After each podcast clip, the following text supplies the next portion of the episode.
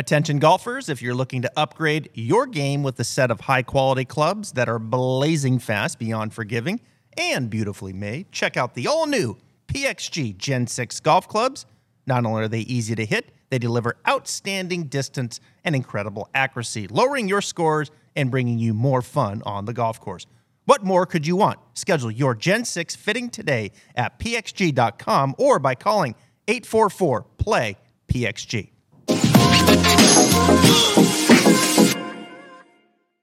And we're back, Stripe Show podcast on a Friday. Hope you're having a good week. Special one here today, I promised, and we're going to deliver. Usually instructions on a Thursday, but it's busy, folks. Everybody is busy. I can tell you in the studio. Lessons are good. PXG club fitting is good. We had an event in here last night. Team building, it's good. Everybody's thinking golf, loving golf. And of course, the, the PGA Tour is playing right up the road here, Hilton Head, Harbour Town, and um, another elevated event. One of the guys uh, that's not there is uh, Will Zalatoris. And of course, he uh, is going to have some surgery on his back. And we've been talking a lot about his swing in the side bend. We talked about Joaquin Niemann and Sam Bennett at the Masters. I was getting, getting a lot of feedback. I mean, a lot of DMs and emails and texts and phone calls and smoke signal. I mean, all these ways that we can communicate, right? Uh, so everyone's interested in, in what we're seeing with some of these patterns. So I reached out to uh, a guy that uh, knows a hell of a lot more than I do when it comes to um, you know movement and what that means to your body. He joins me. He's actually here in Florida. Mark Bull, how you doing? Good morning, Travis. All good. How you doing? I, am good. I appreciate your time uh, today because I'm really looking for this. Uh, I'm really looking forward to this podcast. Um, it's something that I've been talking a lot about. I had Dr. Greg Rose on a couple months ago before Will went down, and some of the things that they're trying to do with his swing to protect his back. You know, in an era, Mark, of of you know, speed, right? And it seems this flex lead wrist and and rotate, face stabilization.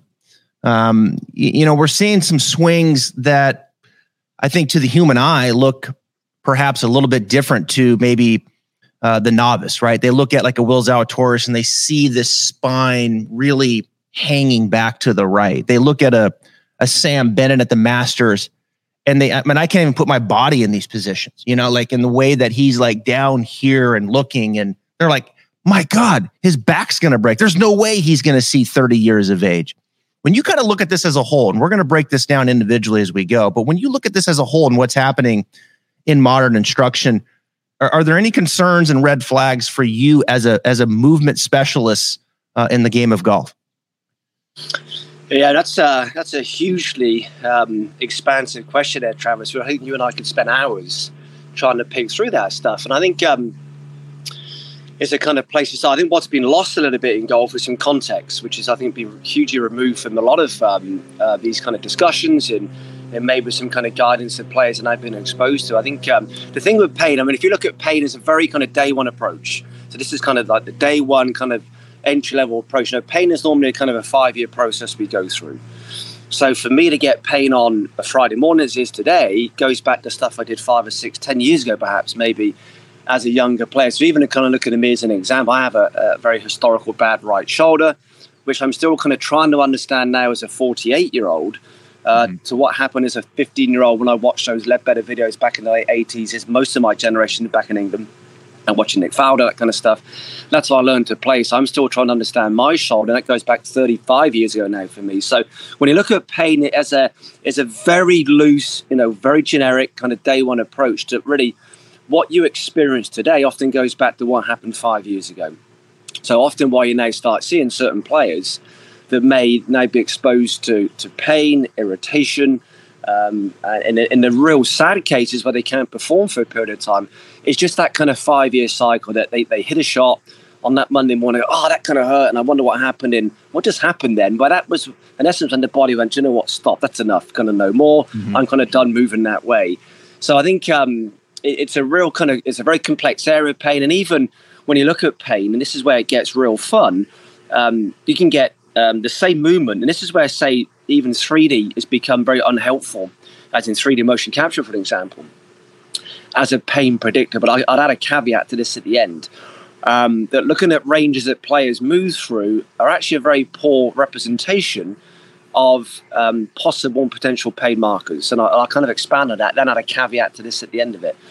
That really what controls pain on a huge level, aside from someone's perception of pain and you know what's an irritation to one is nothing more than a, a whatever to someone else.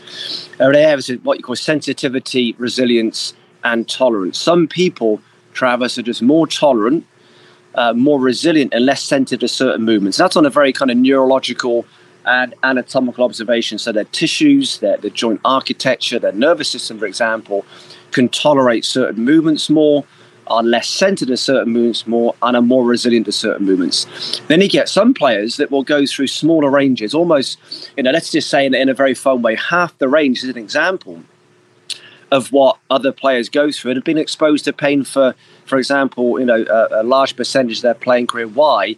Because they're not very resilient. Again, not on a, on a spiritual, emotional understanding, more just their tissue types and their joint architectures.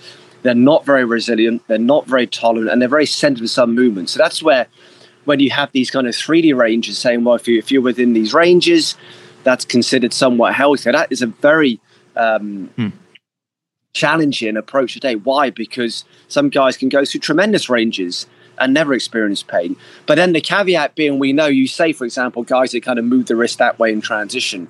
Um, not every player moves that way. For sorry, in, in view of the camera, not every player moves that way in transition experiences wrist pain. However, every player that I know has experienced wrist pain has moved that way in transition. Why? Because they are not very resilient, they're not very tolerant, and they're very sensitive to kind of moving that way. Hmm. So I think before anyone can start to say encourage, if, if you look at golf, I mean, uh, just say the last 10 years for we'll keep it fairly light today every year has its thing you know every year golf has this year's thing is x is it speed? Yeah. Is it launch monitors? Is it 3D? Is it club kinetics? You know, what is it? Every year has its thing. And it may well be that's just kind of this year's thing because it's, it's just where golf's at this year. And um, so I think when you look at, say, um, all these approaches, it doesn't matter what the approach is, you know, initially before you can understand the movement, you need to understand the human you're actually dealing with. What, what's their movement history? What's their coaching history? What's their training history?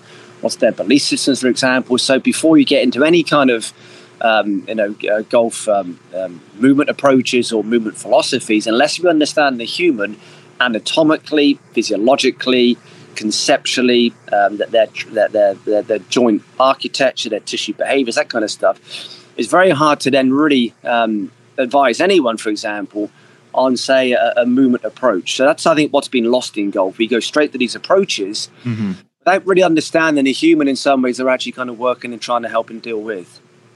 Let me bring up a swing here. And this is I'm talking with Mark Bull. He's uh, at Bull 3D Academy. And I uh, I got some swings here loaded in. I want to I just want to start with this one and and goes output. And this is a pattern in the golf swing. And for those watching on my on my YouTube, um, you can see Will on the screen. For those listening, I'll explain what's happening. And if you listen to the podcast, I've talked a lot about uh, Will swing and Mark. This is this is a, a pattern that almost I, I I hate to say it, but I think like when we were younger and we're about the same age, um, the golf swing was kind of taught like to to bump your hip laterally towards the target and side bend, side bend to the right for a right-handed player would would almost increase fairly early, right? And you would feel like your hips were were kind of moving lateral out from underneath you, and your spine would be, lack of better term, hanging back a little bit to the right. Um, and then of course you would rotate. And and when you look at Will, when I look at this, is it this simple to say that to me, his hips are moving lateral to the right with his spine taking on some early side bend to the right.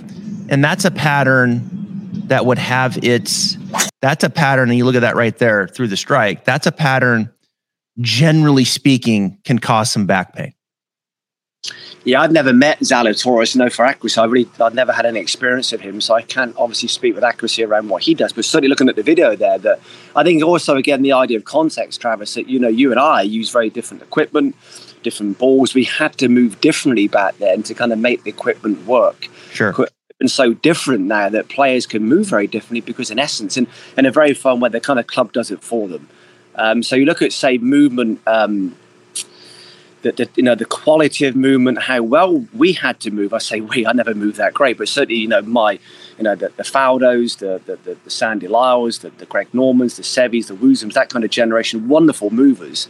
They had to move well because of the equipment they were using. So then, then you come back to someone like a, you know the example you shared here in Zalatoris. I mean, I think and, and it really goes back to understanding what the spine likes, what the spine dislikes what the spine dislikes. Again, this then is always that there's always that kind of lovely. The needle's always doing this. Um, what makes Zalatoris such a wonderful player, possibly, perhaps, may also be at conflict with what his spine enjoys doing, and this is where it becomes so such a, a wonderful challenge to say for his kind of coaching team there. That obviously, you know, what a one of the best players in the world the last three or four years. I think he played Walker Cup in 2017, Zalatoris. So since he's turned pro since then, one of the best players on the planet. Could have won, you know, one two multiple major championships. So clearly a wonderfully, wonderfully um, uh, uh, established player. Possibly how he moves in his goals, and then maybe just a conflict with what his spine enjoys doing. So when we look at the spine anatomically, what the lumbar spine in particular doesn't really enjoy doing is having tremendous amounts of lateral flexion. So the idea of kind of side bend, as it would be more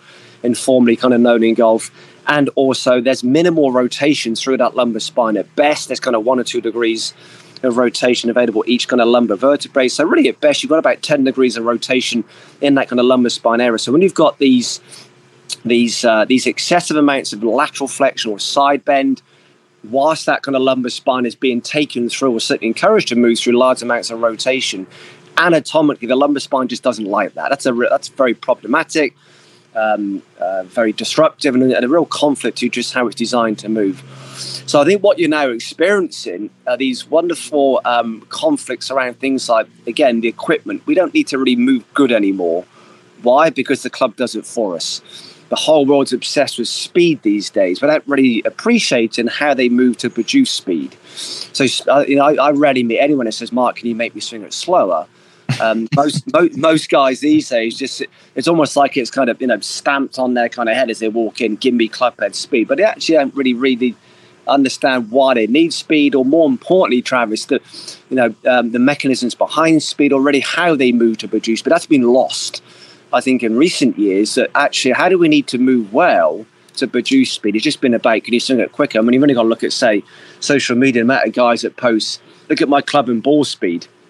Yes, but look at how you move to produce that. That's the kind of missing part of that discussion. Mm-hmm. And you look at guys six months on, they're in a mess. They don't perform anymore. They haven't performed. They can't perform in the very sad case of Zalatoris, and I really hope he gets back very soon because he's such a great player to watch Zalatoris.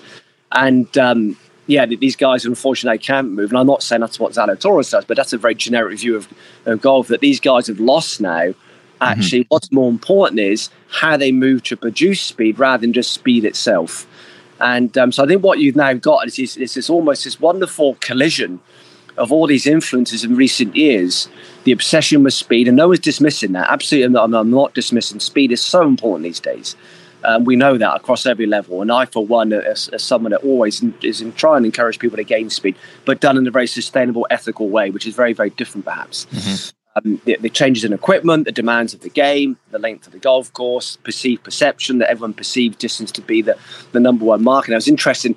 I, I don't really look at social media too much. I actually looked at a real um, call clip from John Daly yesterday. So Daly obviously was the longest player in his generation. And it was interesting um, that how he perceives golf is still around, you know, in a wedge play, short game, and putting. Mm-hmm. He sees that as the most important part of being a um, a very kind of advanced player on the PGA Tour. Now the guys that pitch it and uh, putt it, but you look at McIlroy last year as an example. Um, why did McIlroy have such a good season last year? His wedge play improved. Um, and it was interesting that very famous um, story that, with DeChambeau. I think it was at the Players in 2022 that how DeChambeau was a real um, disruptor to Rory. That Rory perceived he had to get longer to compete still, and it really disrupted him. Mm-hmm. He actually got he actually performed better again last year, his wedge play got better again. So I think just these all these these influences have collided almost at the same time now. equipment, perceived perception, the obsession with distance. Don't really need to move on anymore now. Guys are now taking their bodies through ranges um, that anatomically they don't really have.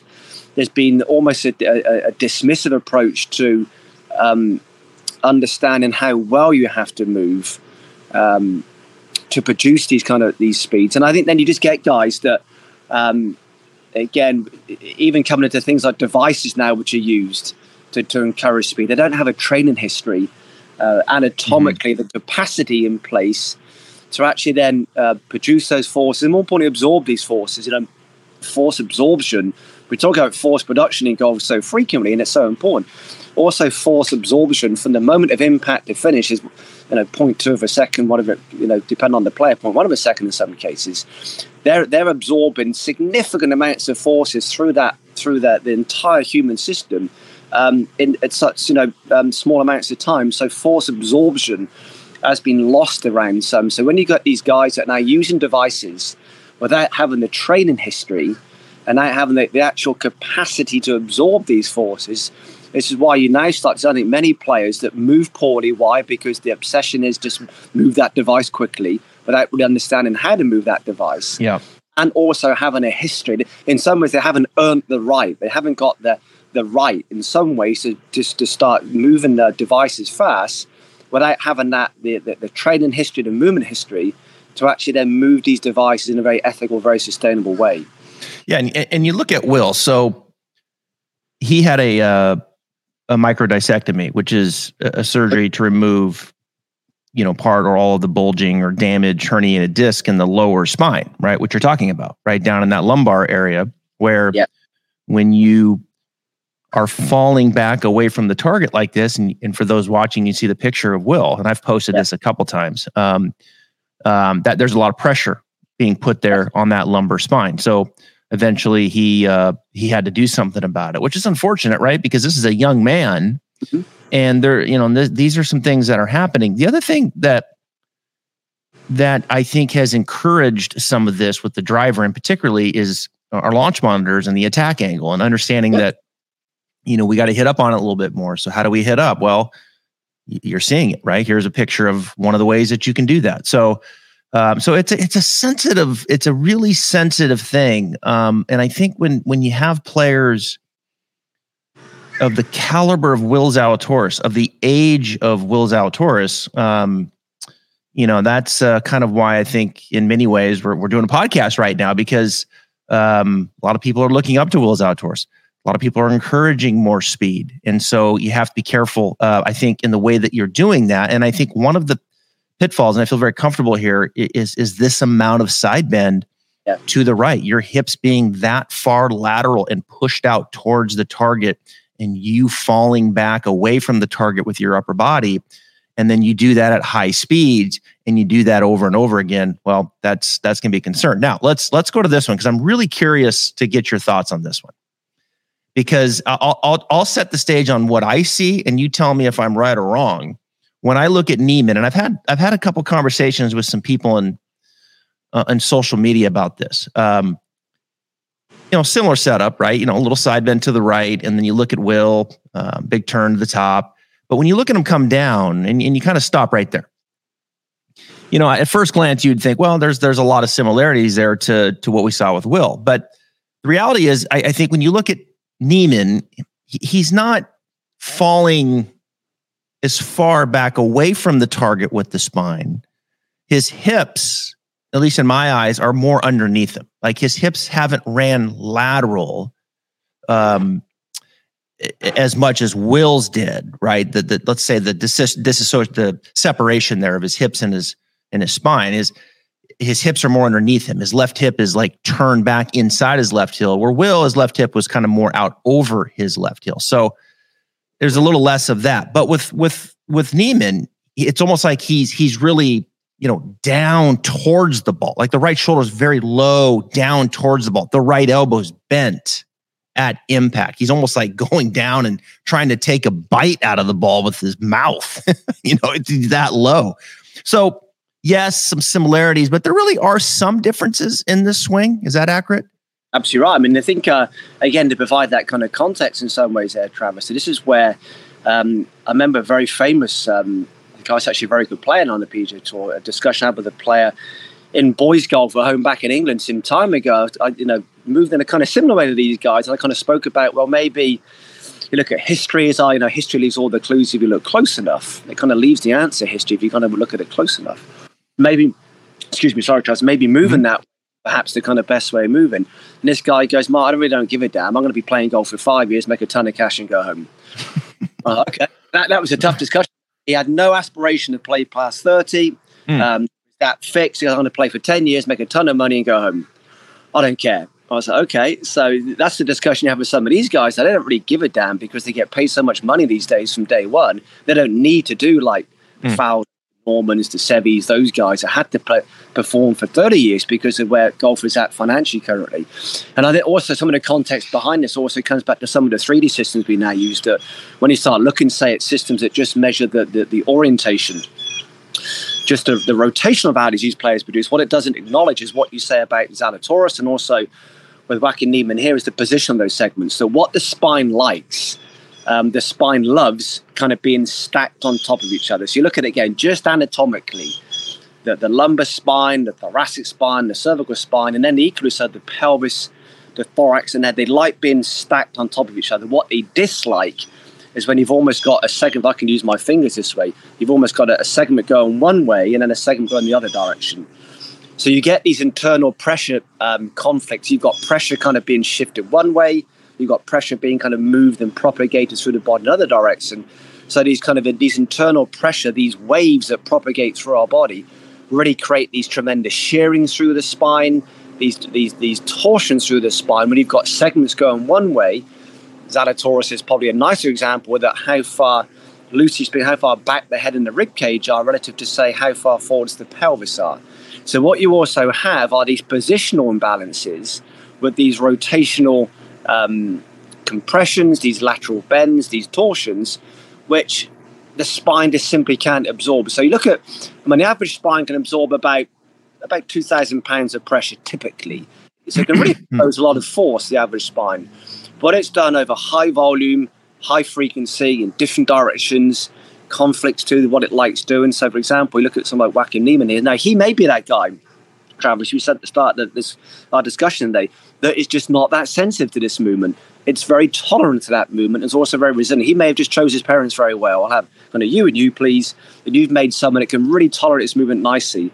But when you look at history, historically, people that have moved this sp- the spine this way, this may not be him. I hope for him it's not.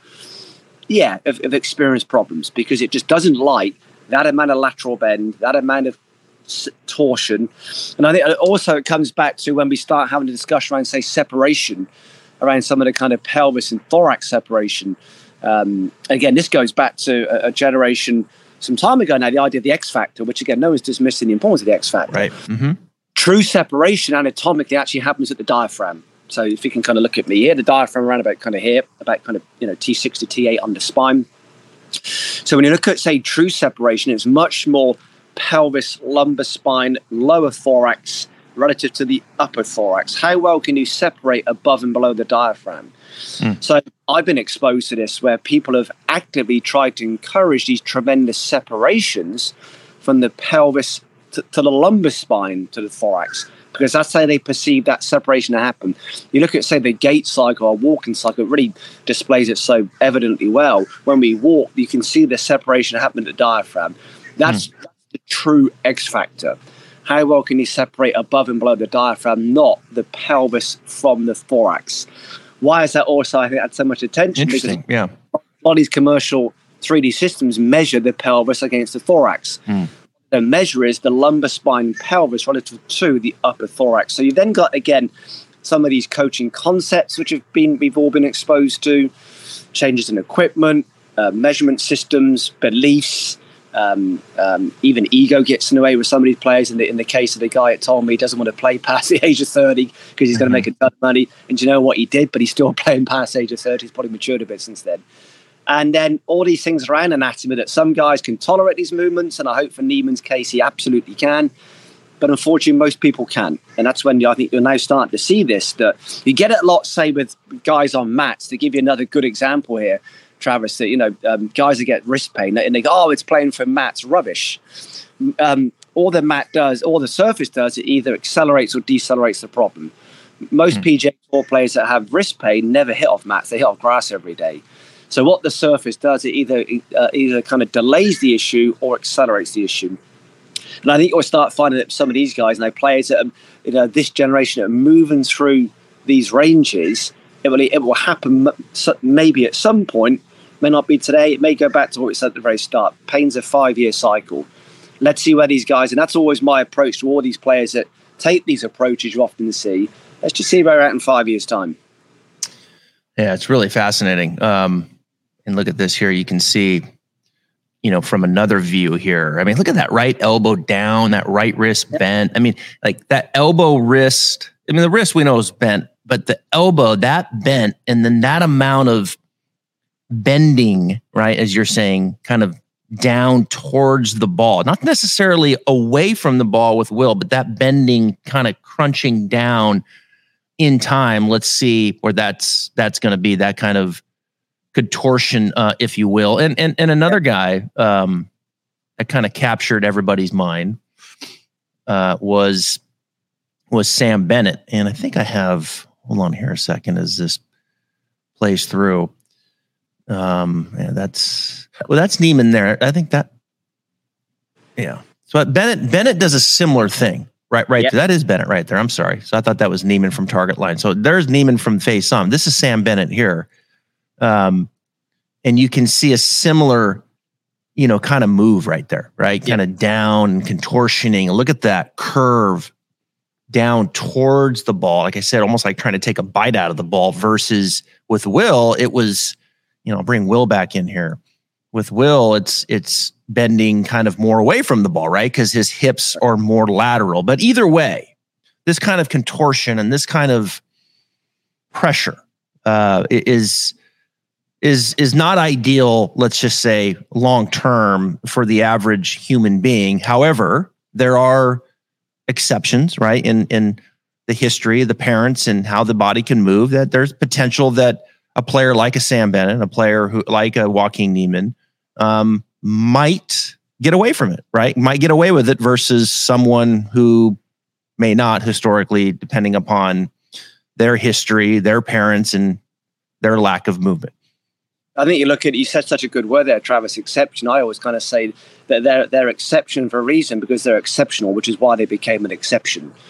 Okay. Um, exceptional people, which is why they are exceptions of what they do. And I think the other thing which has been um, uh, not kind of badly um, described by some that uh, oh, they're such good athletes these days. For most players, they're actually not as good athletes as say guys in the in the kind of Nicklaus and the, the kind of Ben Hogan generation you actually look at the idea of training. I mean, the idea of having to train is just ridiculous. It, we, we, train because we don't move anymore. That's why we have to actually go and exercise these days because what we just simply don't do. You look at the guy, you look at the, that generation way back when they were powerful, good athletes. Why? Because that was life back in that generation. Because of um, the way life is currently, we have to go to a gym um, to exercise, which in, in itself kind of tells us a story because of what we don't do. So these guys may be explosive in some areas, but I think we'd have a very, very different generation, a different definition, sorry, of what I would define a good move and a good athlete would be to say what, what maybe the commercial kind of gym view would be what a good athlete is these days. I think you've also got that, that these guys may look aesthetically like they're good athletes. You kind of see them training. Um, I, I, have a young lad at home. Um, this guy is He's 16. He's in one of the national programs at home, and he can cruise. I mean, this guy cruises with a seven iron at 106 miles an hour. That's him just kind of flipping it.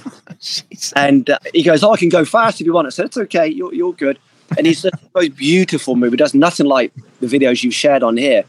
Um, but his dad's a farmer, and he, he works on the farm with his dad every day. That's an athlete, to me. he? He kind of he literally does. He's a manual farmer, and he's a young yeah. lad, and uh, he's actually starting to perform extremely well. That's an athlete, not a guy that has to go to a commercial gym because he hasn't moved in 15, 20 years, for example. So we have kind of different de- definitions of what kind of movers and athletes are. Mm-hmm. Now, also, I don't think you've got, as you say, with the introduction of launch monitors, which are brilliant. I have one, I use one. But, but again, we've got to look in the context again that what the launch monitor doesn't tell us is what the player did to produce that value. It would tell us, okay, we've got to hit up on the ball, yes. But if you looked at why have they why have they produced the value they're producing? It's been lost again. A lot of guys, we need to do X, yes, but you haven't told us why they need to do it. And there's many, many ways of producing an upward uh, attack angle without having to do what um, some of the guys you've shown in these images today are having to do. So I think we've got to get back to that. It's understanding mm-hmm. what has the player done to produce that value and why why they really it's like saying you know in a, in a very fun humorous way it's like saying weight loss you know losing weight's not the issue what we need to establish is why they first gain weight so if you can start to look at the mechanism why they felt a need to gain weight then you'll understand why they gain weight. Just saying to someone lose weight really doesn't tell us a great deal. And it's a bit like just say with some of the, the launch monitor stuff. You've got to look at what they've done historically to produce that value to understand why they produce the value to produce not saying you've got to help on the ball. Well doesn't really help that. So I think what you're then starting to find is guys are learning to move and are starting to adapt how they move and then start to um, develop these movements you've shown so well with these illustrations you shared today because they haven't really established why. What's the real history, the context, the intellect? Now that's what we got to get back to. We, we, we've all, I think, goals to the stage now of almost of intellectual failure. We've got to get back to now to some intellectual accuracy around how we move and develop these players and it, rather than just say, well, the club's moving great because Launch Monitor says so. Um, they're clearly doing a good job because their club speed's gone up. Um, let's just see where we're at in five years' time would be my approach. And I think what we may now be seeing, again, I don't know, we're now seeing more and more players that are now, again, at, very young ages. Um, they haven't got volume in their system yet. They haven't got the work in their system yet, um, which is why um, they're now being exposed to these issues you've you've kind of you've, you've kind of highlighted so well today at such a young age now. Mm. And um, I think we just got to get back to that that intellectual accuracy. Everyone needs to breathe and slow down and actually look at what's happening. Yeah, it's fascinating. It's uh, really really interesting discussion. I think in um, in today's game, and and unfortunately, I think Will's injury and now surgery, the micro discectomy, um, has uh, you know has kind of pushed it even further forward uh, as an example of a young man who um, has to work himself back now, and and and and I think for all intents and purposes, he's going to have to change his swing. I mean, I just look, I, I you know, I think this this side bend to the right, and then you know now taking some of that out and trying to have less of that. That's that's going to be that's going to be a tough go um, for him. So, uh, think, but anyway, sorry, sorry, Travis, to jump in. Sorry, yeah, apologies. Go ahead. I think thing which is very important to understand here is that when you look at anatomically, looking at just at the biomechanics of the spine ladder, when we go into, excuse me, apologies, when we go into forward flexions, we bend into our start position. To produce rotation, the spine has to laterally bend. So for us to kind of produce rotation, sorry, put my hand in the camera. Mm-hmm. This is my spine, for example. For me to kind of rotate the spine in my kind of my start position, intrinsically the spine is actually moving through lateral flexion to produce what we see visually as um, a, a, rotation movement. It's, always, it's very much down to when you bend into flexion, the facet joint position changes, the muscular systems we use change. So the spine produces rotation very differently than what, what it would be, for example, in upright standing. So again, I think in my experience of being around players and also, again, players that now, or um, some people have kind of looked at 3D data in particular, they see these lateral bend in the plots and, oh yeah, the spine has to laterally bend. The spine anatomically has to laterally bend to produce rotation. What's been lost also is it's about having those those um, those those very balanced alignments that um, what the spine dislikes anatomically is when there's a dominance in one direction. For example, there's more extension in the spine relative to lateral flexion and rotation, or vice versa. There's more lateral flexion in the spine relative to extension, rotation, and so on. And that's often where I think some of the, the, the use of 3D systems being unhelpful that guys and oh, the spine laterally bends. but it has to because of the anatomy of the spine. But it's, it's ensuring that there's equal amounts of lateral bend to the idea of flexion extension as it rotates, and then really make sure the force that the spine's been absorbed to are sustainable. They're being absorbed almost through the spine, not kind of across the spine. So that's another area which I think we got to kind of um, is maybe being kind of um, not so much lost, but maybe kind of not looked at in, in, in perhaps the, the detail as alongside really ensuring in cases Zalatoris, may, maybe as an example, that how well those segments stack, the pelvis, the thorax, and the head, not one going one way, one going yeah. the other way. Fortunately, uh, for some can be problematic. Yeah, well, I think he's going to have to get him stacked up a little more. yeah. Well, I just hope for him he gets back. I mean, he's such a wonderful player, and uh, yeah. a guy very well played against him in the Walker Cup in 2017. Said he was a delight, great yeah. kid, outstanding player. I mean, in, I mean, he could have won multiple majors even last year. I mean, um, the PGA yeah. and also Masters. Clearly a great player. So I, for one, wish him nothing but success. And uh, yeah, and I think golf needs people like him. Absolutely, absolutely. He's he's a wonderful guy, um, and just an exceptional player, and ball striker, and so there, there's there's a, there's a um, there's a journey back, and um, I know he's got some smart people on his team uh, with with uh, Josh Gregory and Troy Denton, and then um, I think Dr. Greg Rose is kind of helping him. So there'll, there'll be a journey back that will be yeah. well calculated, and and I think it's fair to say getting the the spine a little bit more stacked up. I know you're busy, man, um, but I, uh, I I really appreciate your time. This was fascinating stuff, and if you're up to it, uh, you know, later on, um, let's let's do it again. I've been absolute pleasure. I think I think the final thing maybe is a place to finish on today. That yeah. often becomes a pain is until it goes wrong. Often people refuse to accept it's an issue. Now, I'm not saying that's the case with Zalatoris anyway, but most people that I meet, until it actually becomes an issue, they refuse to acknowledge it is an issue. So sometimes mm-hmm. it has to break for people to listen, which is a real sad place to be in life. I think that's a very, I think that's a very accurate statement. So all right, Mark Bull, uh, go, go check him out at Bull 3D Academy, Twitter and Instagram. Appreciate your time, man. My pleasure. Have a good day. Thanks again, Travis. You too. Thank you.